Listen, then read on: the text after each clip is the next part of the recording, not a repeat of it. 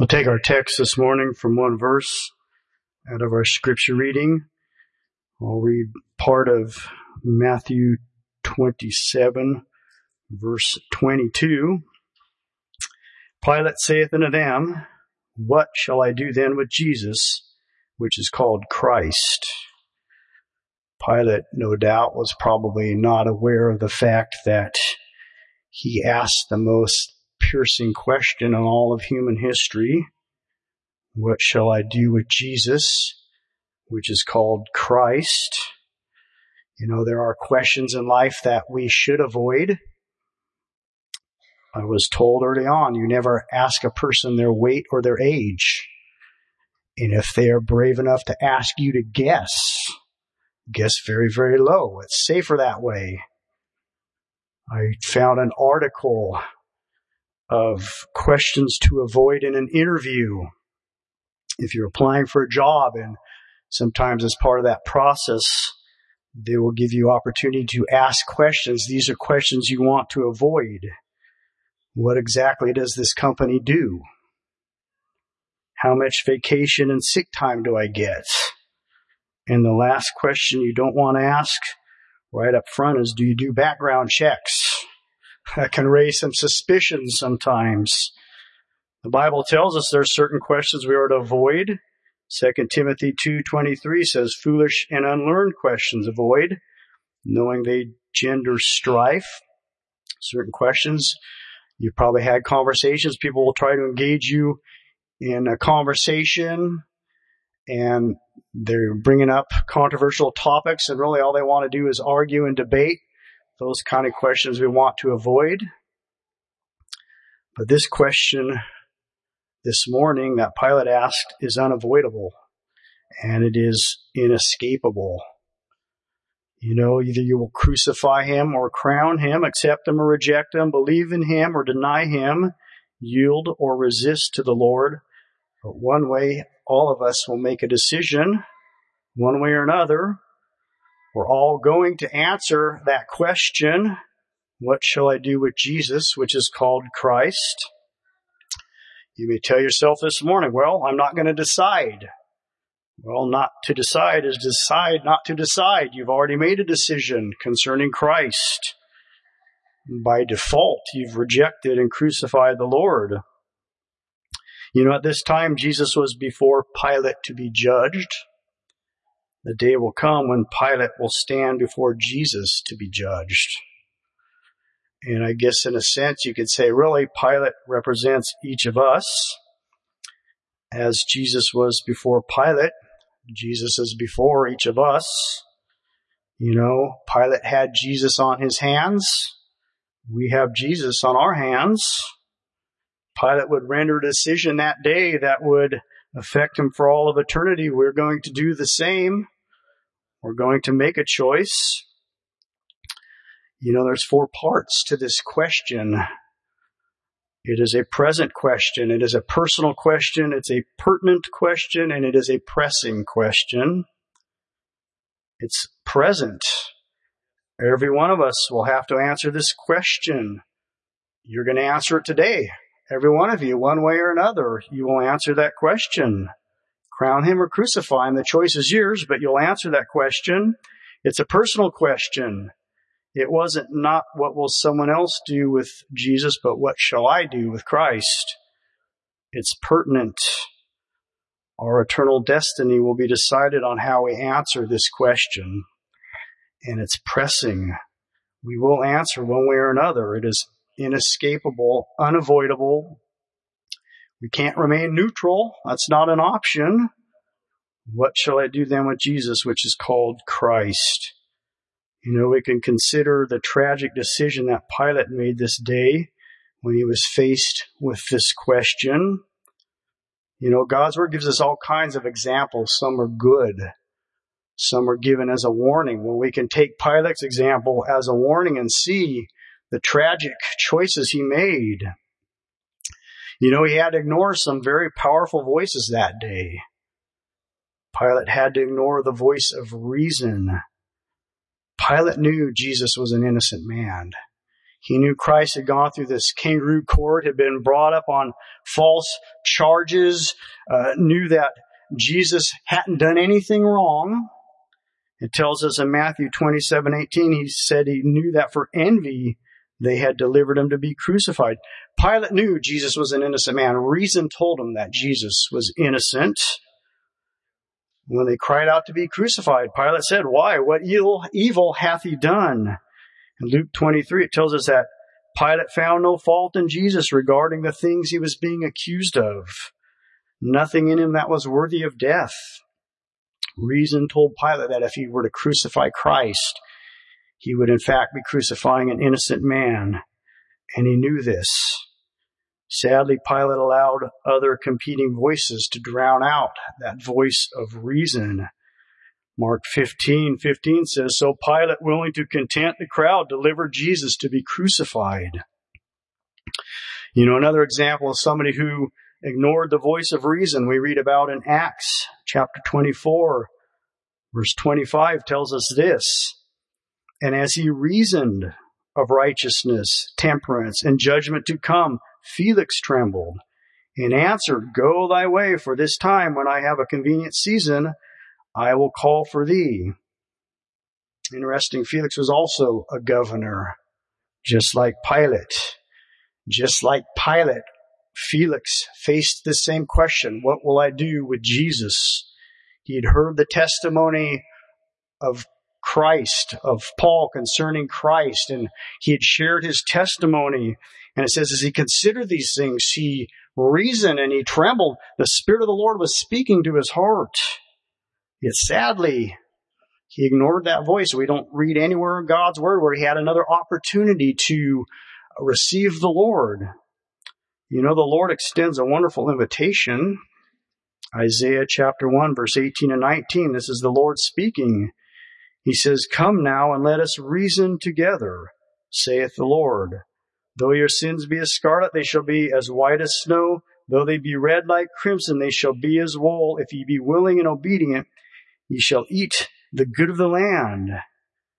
You know, the most reasonable, logical thing we can do when the Lord begins to do with us about our sin, about our standing, about our relationship with the Lord is to listen to that voice of reason. I often think of my grandpa Marvin's testimony.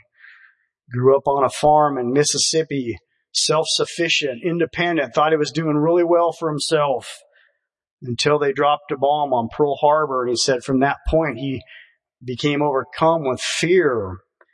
And for about three days, he was there on the farm and just telling the Lord how frightened he was to die. He wasn't afraid to serve his country, but dying was another story. He knew somehow that he wouldn't be ready if he were to die. And he said, finally, the Lord just spoke to him.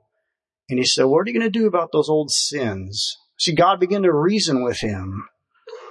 Well, he said, Lord, if you'll help me, I'll quit him, I'll forsake him, and I won't do him anymore. And God came in, saved him, cleaned him up, gave him a peace down in his heart. He listened to that voice of reason.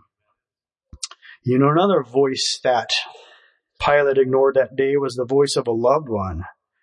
Matthew 27, 19, it says, When he was set down on the judgment seat, his wife sent unto him, saying, Have thou nothing to do with that just man, for I have suffered many things this day in a dream because of him. God spoke to Pilate's wife, and she warned Pilate. I wonder how many here today, or how many that are listening, have a loved one who has spoken to them about Jesus maybe a wife or a husband or a child or a grandparent or a pastor, somebody who's concerned and they speak to them and they try to reason to with them about Christ, about considering Jesus.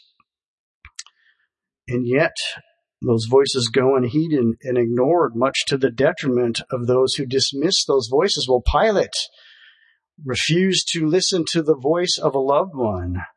You know, Pilate heard the voice of Jesus himself.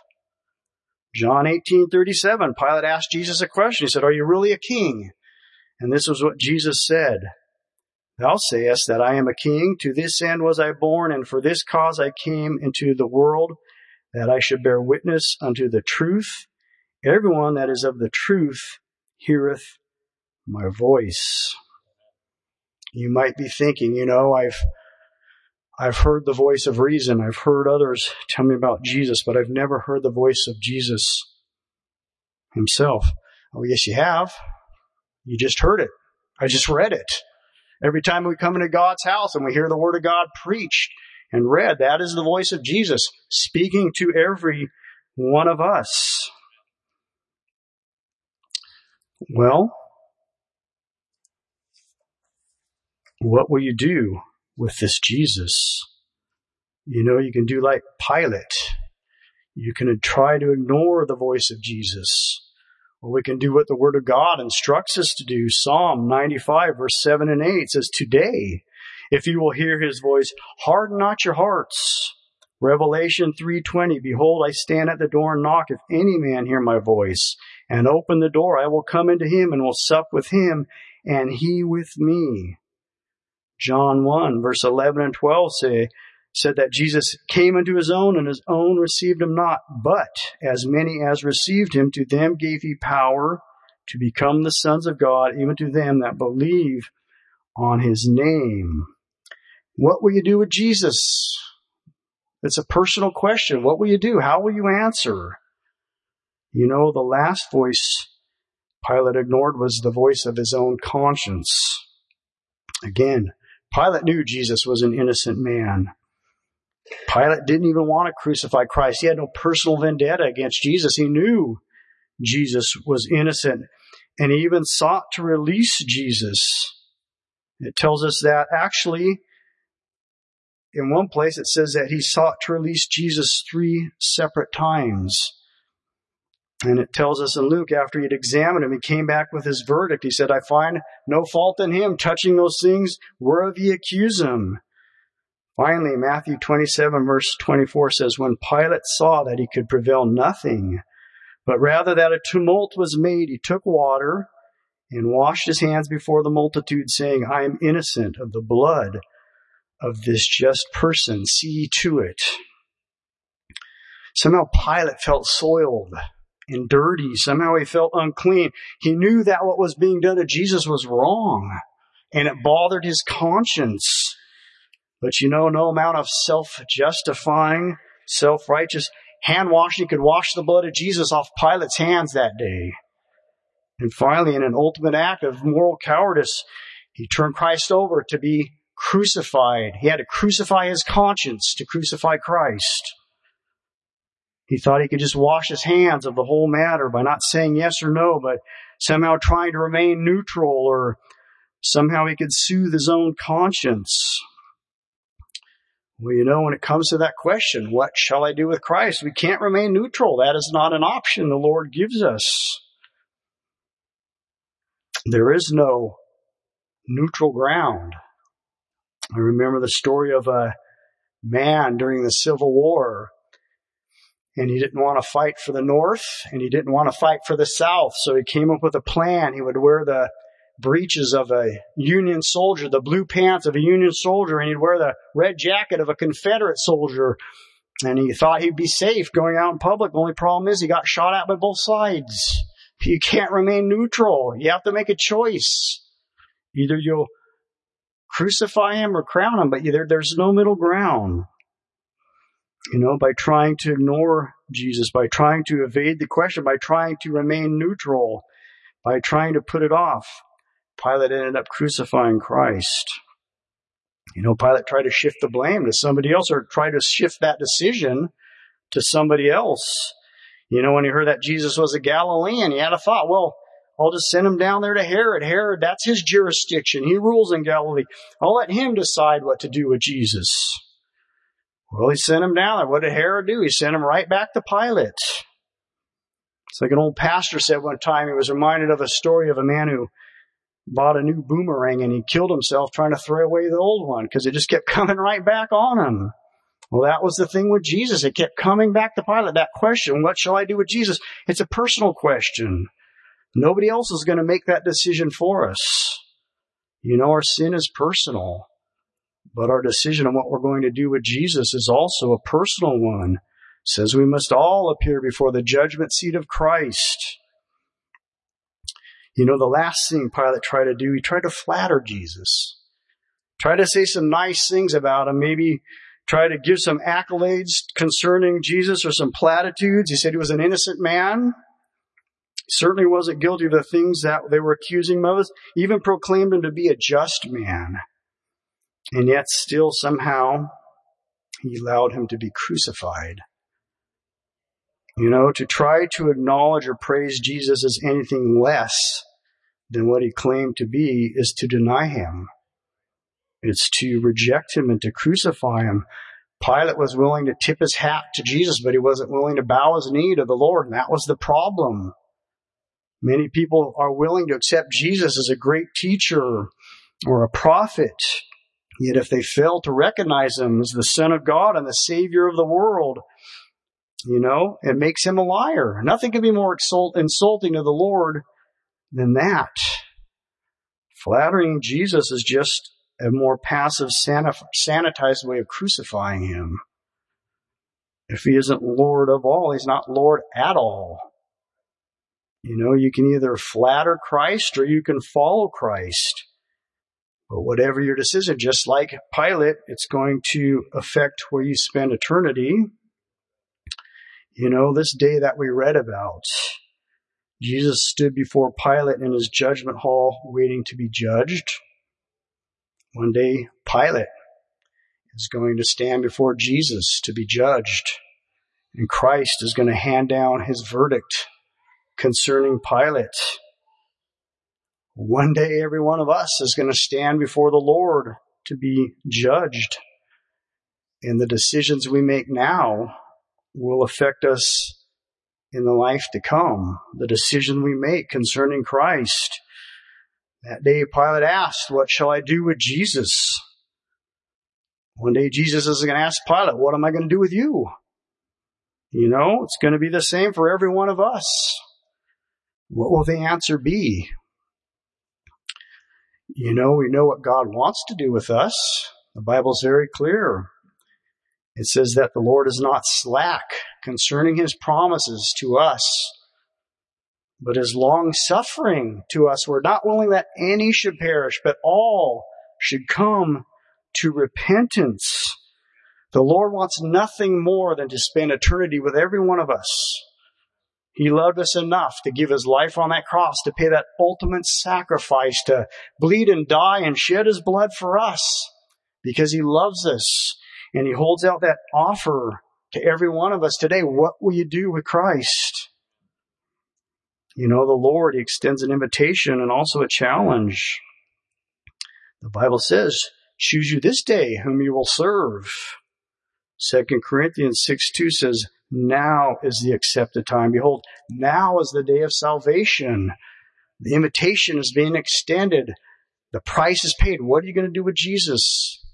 You know, the Bible tells us that Christ also shed his blood that we might be sanctified. It says that Christ willing to sanctify the people with his own blood, suffered without the gate, shed his blood, you might be sanctified. What will you do with Jesus?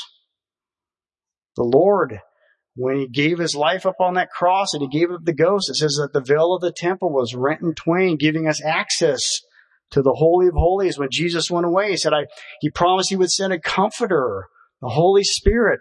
Christ purchased that for us on the cross. What will you do with Jesus today? The choice is yours, but the good news is you have one more opportunity. Avail yourself of the opportunity to come and pray whatever you need from the Lord. Open your heart to Him. Say, Lord, I accept that gift of salvation, that sacrifice. Lord, I, I want to avail myself of this opportunity. If you do that, God will bless you. And we're going to sing 482. Let's come and seek the Lord today.